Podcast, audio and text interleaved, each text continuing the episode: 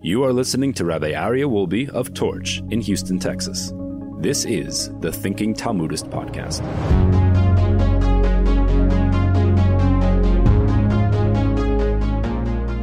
All right, welcome back, everybody, to the Thinking Talmudist. Uh, it's so wonderful to be back here at the Torch Center, to be with my dear friends and have delicious lunch together, and to study a fresh piece of Talmud. We're in Tractate Pesachim, 116a on the bottom, and it's a new Mishnah. The Mishnah says as follows Rabbi Gamliel Haya Omer, Rabbi Gamliel was known to say, Kol Shalo Omar, whoever did not say, Shlosha Dvarim Elu bePesach, whoever did not say these three things on the night of Pesach, and this is referring to every year at Pesach, at the Seder, Lo Yatzi Dechavaso. He has not fulfilled his obligation of the Pesach Seder. And what is that? The Eluhain. These are those things that you must say at the Pesach Seder. It's interesting that my children, before they go to sleep on Pesach night, I make sure even the littlest, youngest children, I make sure they say the words Pesach matzah, umar, as the Mishnah tells us here. The Pesach offering, matzah, and mar. Pesach, the Pesach offering is brought and eaten. Al shum shepasach hamakom al bate avosenu mitzrayim, because the omnipresent passed over the houses of our forefathers in Egypt. Shenemar, as it states in the verse, va'amartem zevach pesach hula Hashem asher pasach al bate Yisrael. And you shall say, it is a Pesach feast offering for Hashem, who passed over the houses of the children of Israel in Egypt, and he smote the Egyptians and he speared our households. So the first thing we need to say is Pesach. The second thing we need to say is matzah. Matzah is eaten.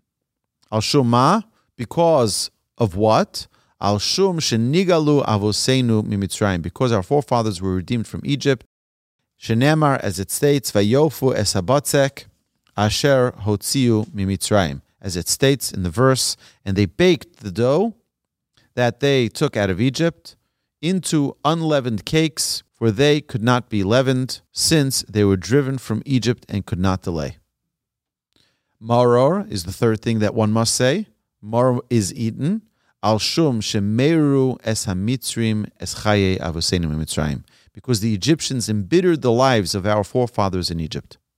Shenemar, as it states in the verse, Vayimaru es chayem. And they, the Egyptians, embittered the lives of the Jews with hard work. So here we have a Mishnah which tells us that we need, according to Rabbi Gamliel, we need to recite these three things on Pesach night.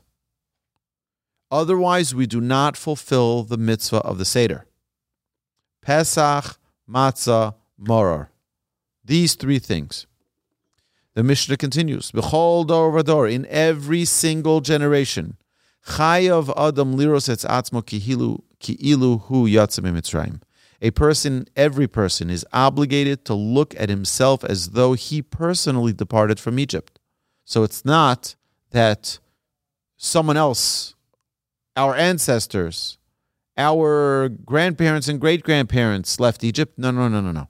We left Egypt. Me and you, each and every one of us, we left Egypt, and we have to see it as as such. Shenemra, as the verse states. The verse states in Exodus, and you shall tell your sons, your children on that day, saying,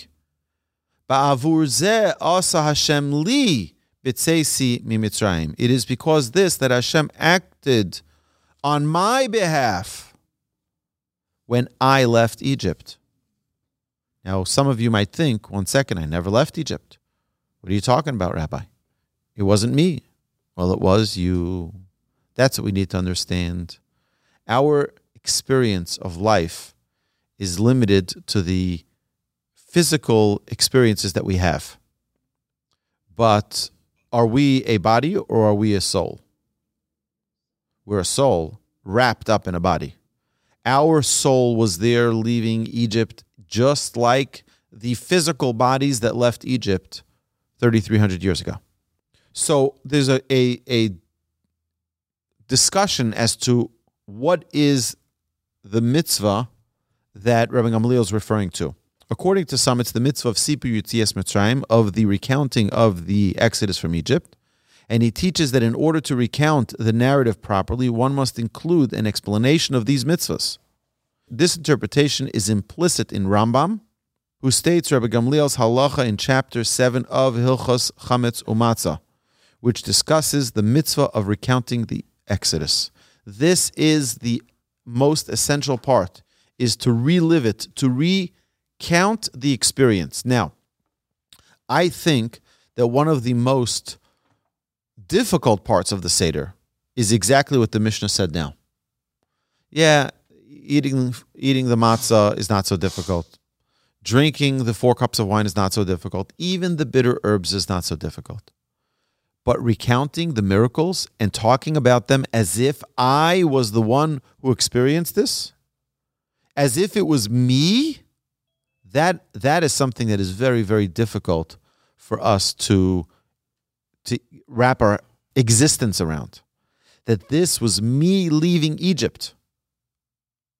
I, again, our souls were all there, and this was our experience, and we have to make it real. Many of our sages would walk around the table with sacks of potatoes over their shoulder trying to relive the and recount the experience of what it meant to be slaves. Not a simple thing. Not something which we can, you know, just casually attain. It's something that needs to be worked on. It's something that needs to be you need to be creative so that when we're sitting there at the Seder with our children, it's not just the same story that we repeated when we were little school children yeah, we said the story of Passover, and we say the same thing we heard from our Zaidi at his Pesach Seder, and that's it, and that suffices. You know, the most sold Jewish book every year is the Passover Haggadah. You know why? Because the Haggadah is not a book that's written, uh, you know, a thousand years ago, two thousand years ago that we recited at our Seder. That's not what it is. Every year, there are new Haggadahs, about a hundred new Haggadahs that are published every single year by prominent rabbis, by prominent thinkers who are giving a different perspective, making the Seder realistic, making the Seder insightful. I'll just share with you right here next to my desk, I keep my favorite Haggadah but I don't always use this every year. But I use this with my children a lot, and this is the Youth Haggadah, the Art ArtScroll Youth Haggadah. And the reason for that, and some people are going to say, "Really, Rabbi, give me a break. This is a this is a children's book with illustrations." The idea is what you want to do is make it real. Make it real. You have to use imagery. You have to use imagination. Think of what it was walking out of the gates of Egypt having the splitting of the sea, like just smell the smells of the water, of the dry seabed that we were walking on. And what, what, you know, imagine you're by the ocean or you're by the, the beach. It's just like you, you feel that sand in your toes, right? You know what I'm talking about? Everyone, uh, get, get to a place where we can feel that experience and to really bring ourselves into what it was so that it, it doesn't just remain a historic event. It becomes our exodus from Egypt. And to realize what it was like with our entire family, with all of our children, everyone leaving with all of the riches of Egypt. It's an unbelievable experience. We need to try to do everything we can to make it real, to make it part of our Pesach experience. All right, the Talmud now continues. The Mishnah continues. So, bechol dor dor in every generation, chayav adam liros es atzmo ki'ilu hu yatzim mitzrayim. A person is obligated to see at himself as though he personally departed from Egypt. Shenamar, as it states, and you shall tell your children on that day, Lemor, saying, Ba'avur zeh also Hashem li Mitzrayim. It is because of this that Hashem acted on my behalf when I left Egypt.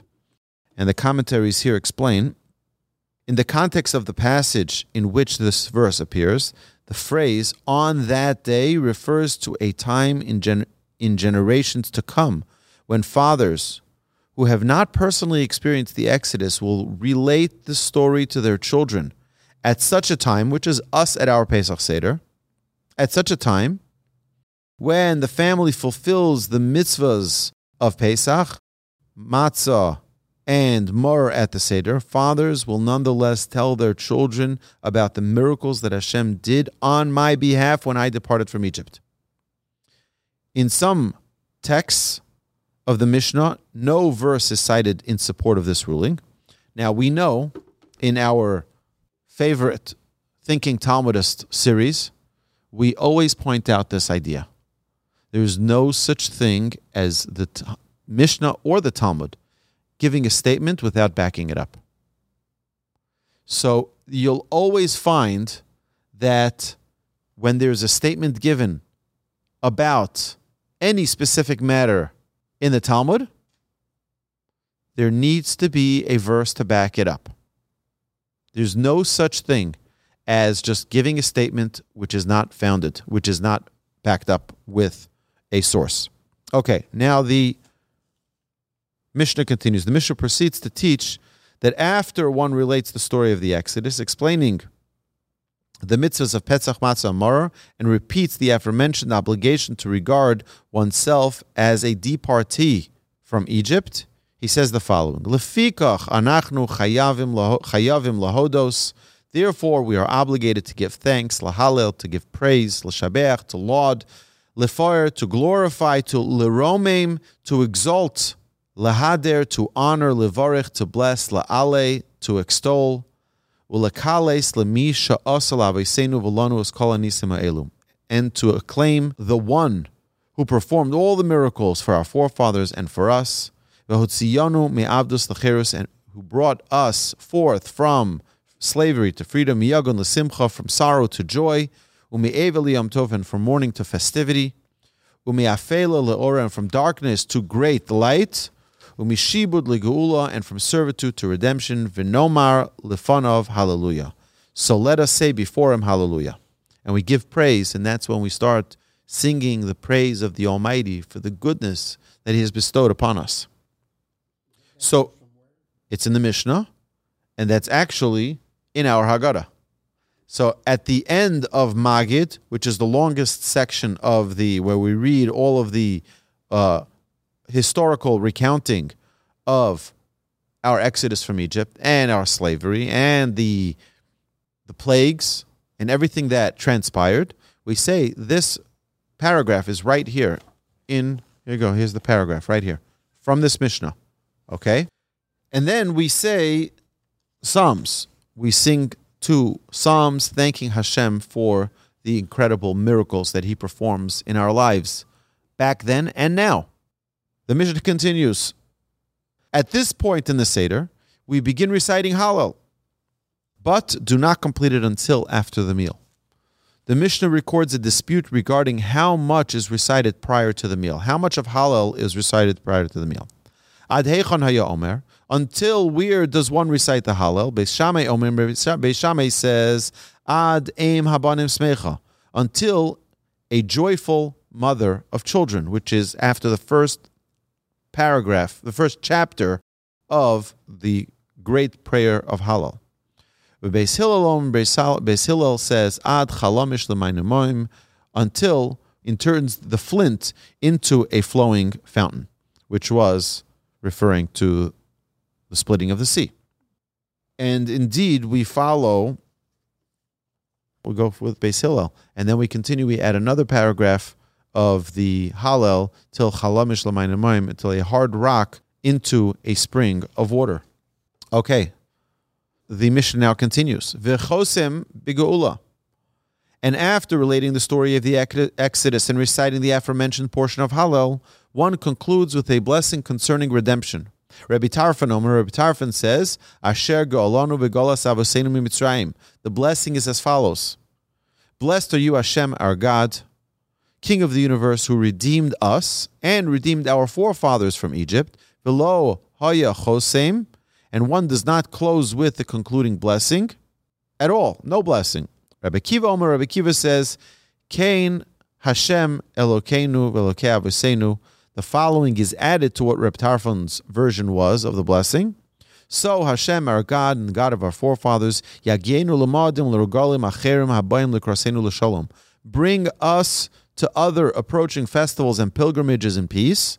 Smeichim Bevinyan Gladdened in the rebuilding of your city, v'sasim b'avodasecha, and joyful in your service, v'nochal sham min apsachim u'min azvachim u'v'azvachim u'min apsachim, and may we eat there from the offerings of the Pesach sacrifices, ad Baruch Atah Hashem Yisrael, and he proceeds until the concluding blessing of Bar, Blessed are you, Hashem, who has redeemed Israel. So this is how we conclude the Magid. And that is the end of the Mishnah. Okay, so the Mishnah here tells us a number of things. First is the, the commentaries here bring, and that's exactly how we have it here in our Machzor. We have the actual verse, the, the actual blessing that was constructed by the Bal Haggadah, by the author of the Haggadah. And the blessing continues, Asher Asher yagia dama malkir mizbechecha. Not only that we should bring the Pesach sacrifices, but that their blood will reach the wall of your altar, leratzon, for gracious acceptance. V'noda lecha shir chadash al gulenu gulasenu val pdus nafshenu.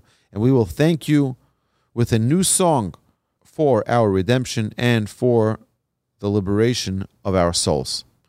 So what we see here is the awesome experience that the Jewish people had in Egypt is being celebrated on Pesach. Pesach is a very interesting side note here.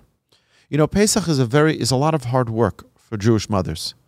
My wife, my mother, my uh, my grandmothers of blessed memory, they spent not days, not weeks, but months preparing for Pesach in cleaning the home, making sure. I, will give you an example. I gave this example yesterday. I'm going to give a different example because this actually happened. So I was, we're going through and cleaning up now all the bedrooms and the playroom and all of that, and we're all spending a lot of time cleaning. And of course, there's the the homiletical understanding of that that it's not only cleaning the house, our physical dwellings, but also our inner house, our inner inner workings of who we are, overcoming anger and being more patient. That's also chametz. What is chametz? Chametz is the leavened, which means the inflated.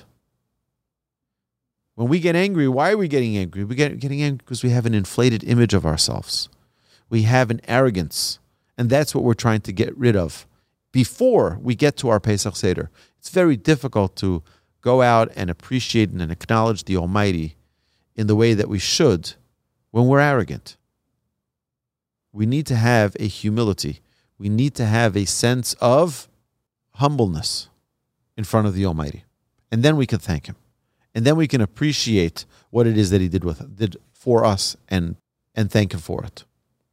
So when we talk here in our oh, so I was telling Mil telling you a story. So yesterday I was going through, uh, you know, the playroom, and I find some, you know, the kids have friends over. My children know at least. I'm not saying that they're always following the rules, but at least they know that we don't eat out of the kitchen. You eat in the kitchen and that's it. You don't take your food with you to play games with your friends. But sometimes they have friends over, and their friends do that.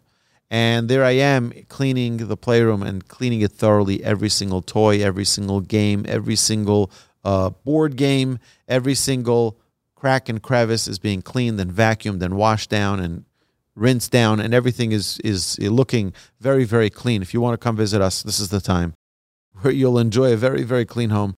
And in the process of cleaning, I see this bag and it's a bag of like these nibs. Familiar with these nibs or these like Twizzlers type type candies? And I said to my son, What's this doing here? What's this? He says, No, this is just some candies. I said, Do you realize that this is this is 100% chametz? It says flour, enriched flour. Flour is chametz, not flour itself, but flour mixed with water. How do they activate the flour with water? Got to be kidding me. I was cleaning my study and I found some other items in my study that were not kosher for Passover. Brought them into the kitchen, into the area that's going to be sold to a non Jew. And for those of you listening uh, who've already gotten 23 minutes into this podcast, uh, I can already tell you that in our Living Jewishly podcast, we talked about the laws of searching for chametz and selling chametz. The sale of a chametz to a non-Jew, the importance of it being a a real sale, not a joke. It's not a joke; it's a real thing. But the idea is that you have to have all of the chametz in one area, so that when this non-Jew decides he's going to come visit your house and eat of this chametz, he should have access to it. He should be able to find it. All right. So now back to our Mishnah. So the Mishnah here is telling us all of the fundamental pieces of the Seder so that we can actually fulfill it. You will fulfill the Seder if you don't do the Mah Nishtana. You will fulfill the Seder if you don't talk about the four sons. You will fulfill the Seder if you don't sing Dayenu. You will not, however, fulfill the Seder if you don't say Pesach, Matzah, Umara. Pesach is referring to the offering, the paschal offering. Matzah is the matzah that we eat, and moror is the bitter herbs. Because these represent our exodus. These represent, these are the reminders to relive and recount the experience that we had in Egypt and our redemption from it. So now the Talmud continues. The Talmud now is going to start asking questions. What's the first question the Talmud's going to ask? Where? What? What are you talking about? Where do you get this from? Says the Gemara. The Gemara adds to the Mishnah's text of the Haggadah. Amar Rava. Rava said, Tzarech sheyomar ve'osanu hotzi misham. One is required to say the verse, and he took us out from there. That's what the Talmud says. Where does that come from? That comes from Deuteronomy chapter 6, verse 29. On the night of Passover, one must recite the verse. And he took us out from there. Emphasis on us. He took us out from there. For one must act as though he himself has been taken out of Egypt. And we learn this from the verse in Deuteronomy. The Gemara discusses the obligation taught by Rabbi Gamliel in the Mishnah to explain the mitzvos of Pesach, Matzah, and Mara. Amar Rava, Rava said, Matzah tzarech lagbia. One must lift up the matzah and show it to the Seder companions, to the participants, when reciting this matzah that we are eating is the matzah that we left Egypt with. Umaro lagbia. And one must lift up the mara and show it to the assembled when explaining the mitzvah of mara.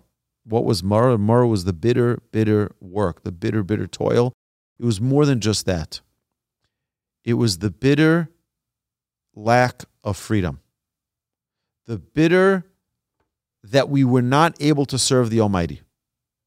You see, we have unbelievable freedoms right now here in this country, in this great United States of America, and we have to be so grateful for the privilege that we have to be living in this great country.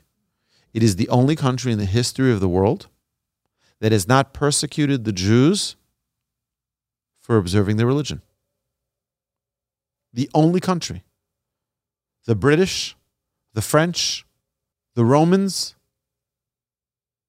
you name the country, the Russians, they persecuted the Jews for, for following their faith and for not removing God from their lives.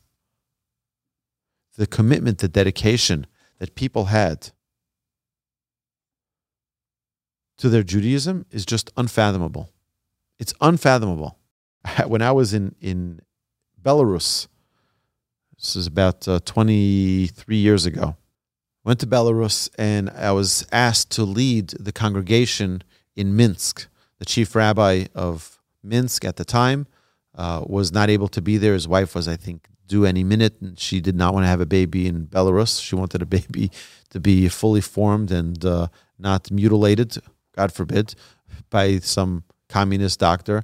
So she, so they they left it like a couple days before before Rosh Hashanah, and they I got an emergency phone call. I was in Lakewood, New Jersey at the time, and they asked, "Can you please go? You be the chazan, you blow the shofar, you lead the con- the community, you do the the community meals, everything for the holiday."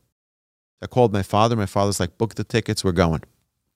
So we both went, and it was it was a magnificent experience. One of the people we met there was an individual, older man, very old man. He was like the gabbai of the shul already for years, and he said the most fascinating story. He said that his wife was totally bought into communism, and she said to him, "Don't you dare, when their baby was born, don't you dare give a bris to our baby, because anyone who did so would be thrown into prison."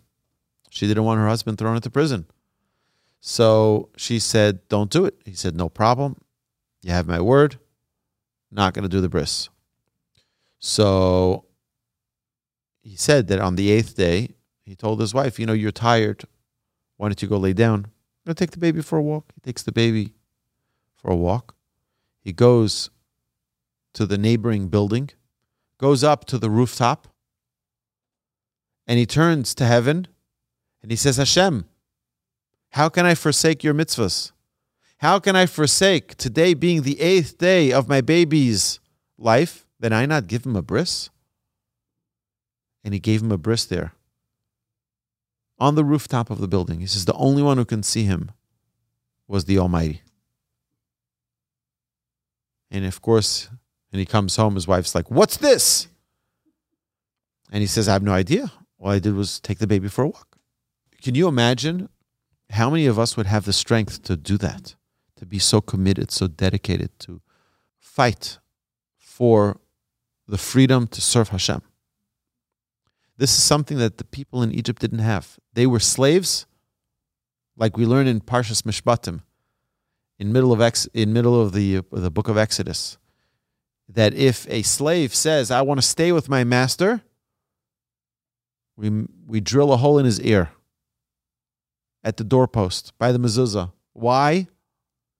That same ear heard that we should be servants to God, slaves to God now wants to be a slave to another master? You didn't listen well enough. We're going to drill a hole in your ear. The Jewish people wanted to be servants of the Almighty, and they couldn't. They were servants to the Egyptians. The Egyptians were beating us. We had no time to think. Like the Ramchal teaches us in Mesilat Yesharim, is that being busy is like the Pharaoh, being too busy. Because when you're too busy, you don't have time to think. The Ramchal tells us that was Pharaoh's plan. Pharaoh's plan was he knew the Jews, Jewish people were smart. The Jewish people were cunning. The Jewish people were strategizing. How do we get out of Egypt? When Pharaoh realized this, he says there's only one way we can stop the Jews. And that is if we keep them so busy they don't have time to think. So perhaps that's also part of our exodus. Perhaps that's part of our Passover is releasing ourselves from being in bondage of busyness.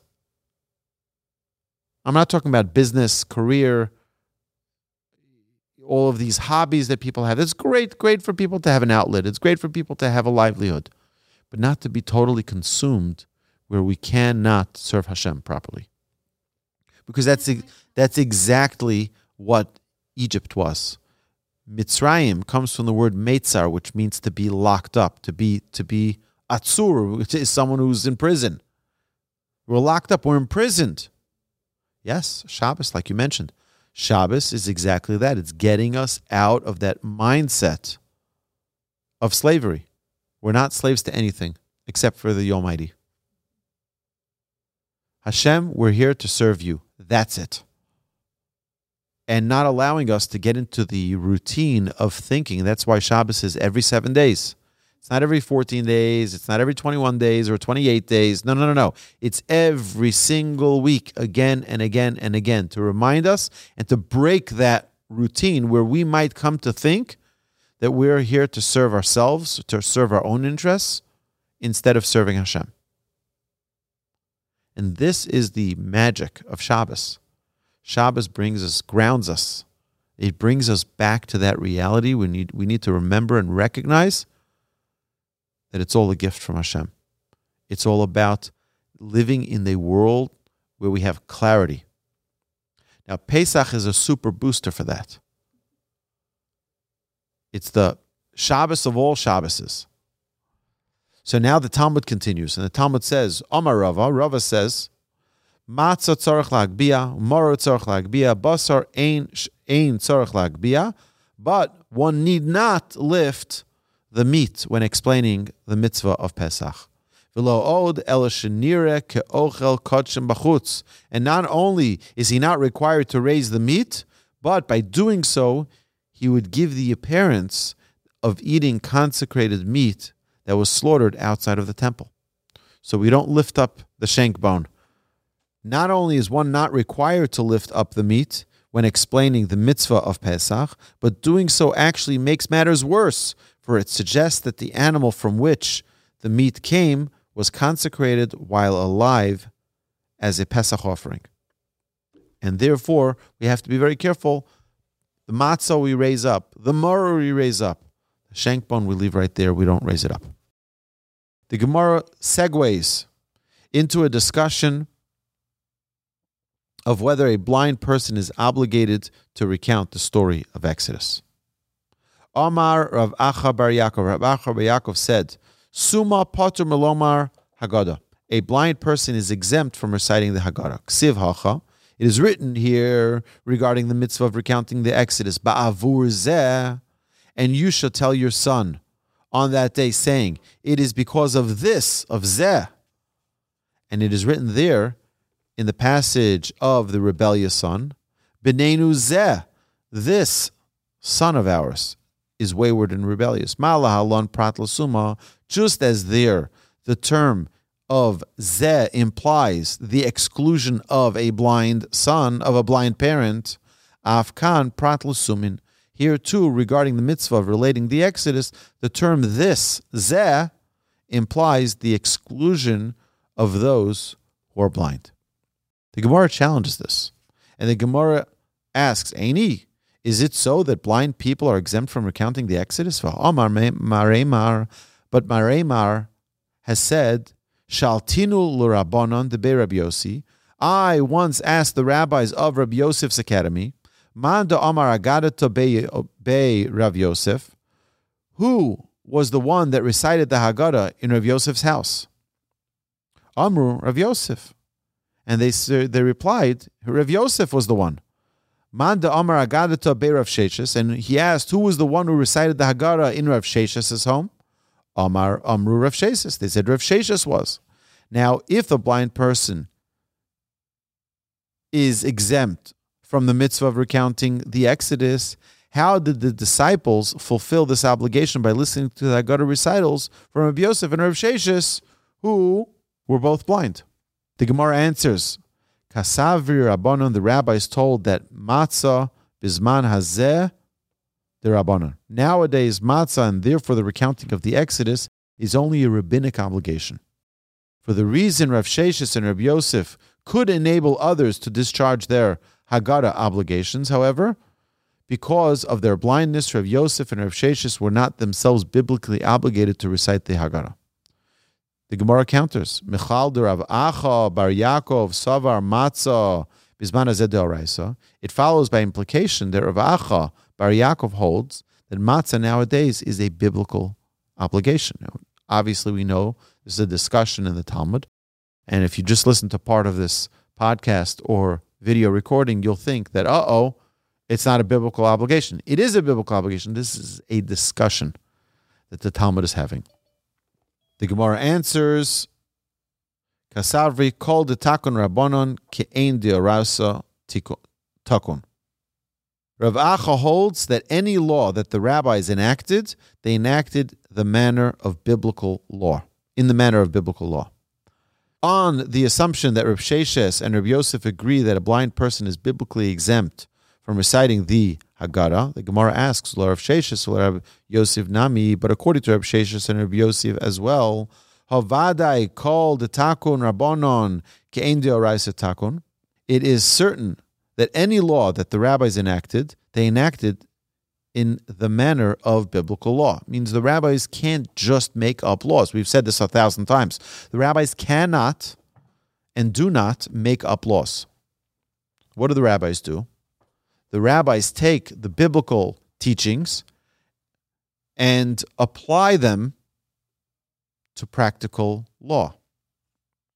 To answer the challenge, the Gemara reenacts, oh, sorry, recants its assumption, holding now that in the view of Rav Sheshes and Rav Yossi, a blind person is not biblically exempt from reciting the Haggadah. And as for Rav Acha's recitation of the passage of the rebellious son, that the word this, ze, excludes the blind, the Gemara counters as follows. Hachi hashta. Now, is the analogy correct? Can the word this written vis a vis recounting the Exodus be compared to the word this written vis a vis the rebellious son? Bishlem mahasam, it is understandable that there, in the latter passage, we expound to exclude the blind. For since the Torah could have written, he, meaning who, this person, is our son, Viksiv b'neinu zeh, but instead the Torah wrote, this our son, this is our son, Shmamina prat lesumin huda asa. We derive therefore that it is for this exclusion, it is for the exclusion of the blind that the word this comes to teach us. Aval hacha, but over here regarding this experience of Egypt, ba'avur zeh, if you would not write the zeh, what would what would you write? Indeed, there is no alternative to this formulation. Thus, because of this comes not to exclude the blind. Ela ba'avur matzah umar. Rather, what is it saying ba'avur zeh? Because of this, it's referring to the matzah and mar that this verse is referring to. So it's not referring to the individual, it's referring to the matzah and maror that a person is pointing out because of this we left Egypt. So just to put it together here, the Torah obligates us to commemorate the exodus from Egypt by talking out the story of our exodus, not only to our children, but to ourselves. If a person is living alone in their own home, if they're having a Seder alone, they have to say it out out loud, as if there's someone else sitting there and they're talking it out. That's the obligation. The obligation is for a person to talk out the story of the Exodus. Part of that story is pointing at the matzah, pointing it out, holding it up, and saying, Here, this matzah is the matzah we took out of Egypt, not this physical one, but this concept, this idea, this performance of the mitzvah.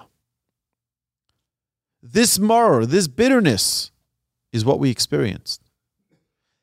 Because what does the matzah represent? The matzah represents that the Jews hastened to leave. They didn't have time to waste. They didn't have time, they didn't have time to think. God says, now, boom, out, leave Egypt. This matzah represents that. The maror represents the bitterness that we experienced in our slavery. That's what it re- represents. And the shank bone represents the offerings that we brought there as well. So, yeah, this is all biblical. This is a biblical commandment for us to recount this, to tell it to our children, to all of those assembled around our Pesach Seder, and to hopefully inspire them to ask questions, to talk about it. Because the more we talk about it, the more you talk about the exodus from Egypt, the more praiseworthy you, you become, the more lucky you are in the feeling of appreciation and gratitude to the Almighty for the miracles that He's done for us, you suddenly realize that, wow, Hashem does so much for us. And if a person does not spend the time giving gratitude and giving the appreciation that is required for anything in life, not only for the exodus from Egypt. By the way, this is a lesson for everything. You want to be happy in your marriage? Acknowledge and appreciate your spouse. And the more you appreciate, the more you will love. The more you take for granted, the more the love becomes something which is not special anymore. And this is the amazing gift we have in the Pesach Seder. We have the gift of being able to go stop what we're doing and appreciate and talk out in as many details as possible the gift of our Exodus. That is the greatness of the Pesach Seder. To stop what we're doing and realize how many miracles we have, not only on Pesach at the Seder, not only our Exodus from Egypt, but how many miracles we experience every single day. And we're able to recount them. And this is just a little glimpse. Look at that great experience that we had in the Exodus from Egypt and the splitting of the sea, and our survival for 40 years in the desert without any food, without any vegetation. And look how that reflects to our life every single day. Where we have our own Exodus every single day, we have challenges, we have things that come our way that are difficult, and Hashem guides us through it. And we become stronger and we, come be, we become better. That is our story. The story of the Jewish people is that we're never on a high for too long. We're down in the dumps and we get brought back up to the top of Mount Sinai. And we're back in the dumps and we get brought back up to the land of Israel. And this constant cycle of good and challenge is an amazing gift that Hashem is giving us so that we can always connect to Him on the deepest and highest level possible. And that's what we're asking from the Almighty. We're asking, we're saying, Hashem, please give us the ability to live with that reality. Give us the ability to live with that appreciation. Give us the ability to recognize every single day that you are our King. You are our Master. You are the one we're serving and that we're not serving anyone else. We're not serving our jobs and our career and our money and our materialism and our fashion and whatever it is that we're obsessed with. That's not what we're here to serve. We're here to serve you, Hashem. Hopefully, we'll all merit that this Pesach won't be in our own homes. This Pesach will be at the Temple Mount. Yeah, it's just a week and a half away. It'll be in the Temple Mount in Jerusalem. Get your bags ready. United Airlines, here we come. We fly direct from Houston to Jerusalem in our rebuilt temple. And we'll be able to actually bring the paschal offerings. We'll be, be able to sprinkle that blood on the, on the altar. And we'll be able to live a life that is filled with a closeness, with a relationship to, with Hashem and we won't have any hesitations. We won't be like the slaves who are so busy they don't have time to think, but rather we will have the presence of mind. And this presence of mind comes from spending the time appreciating what it is that we have. The more we appreciate, the more real the relationship becomes. Hashem should bless us that this should be a Pesach back in Jerusalem with the rebuilt temple speedily in our days. Amen.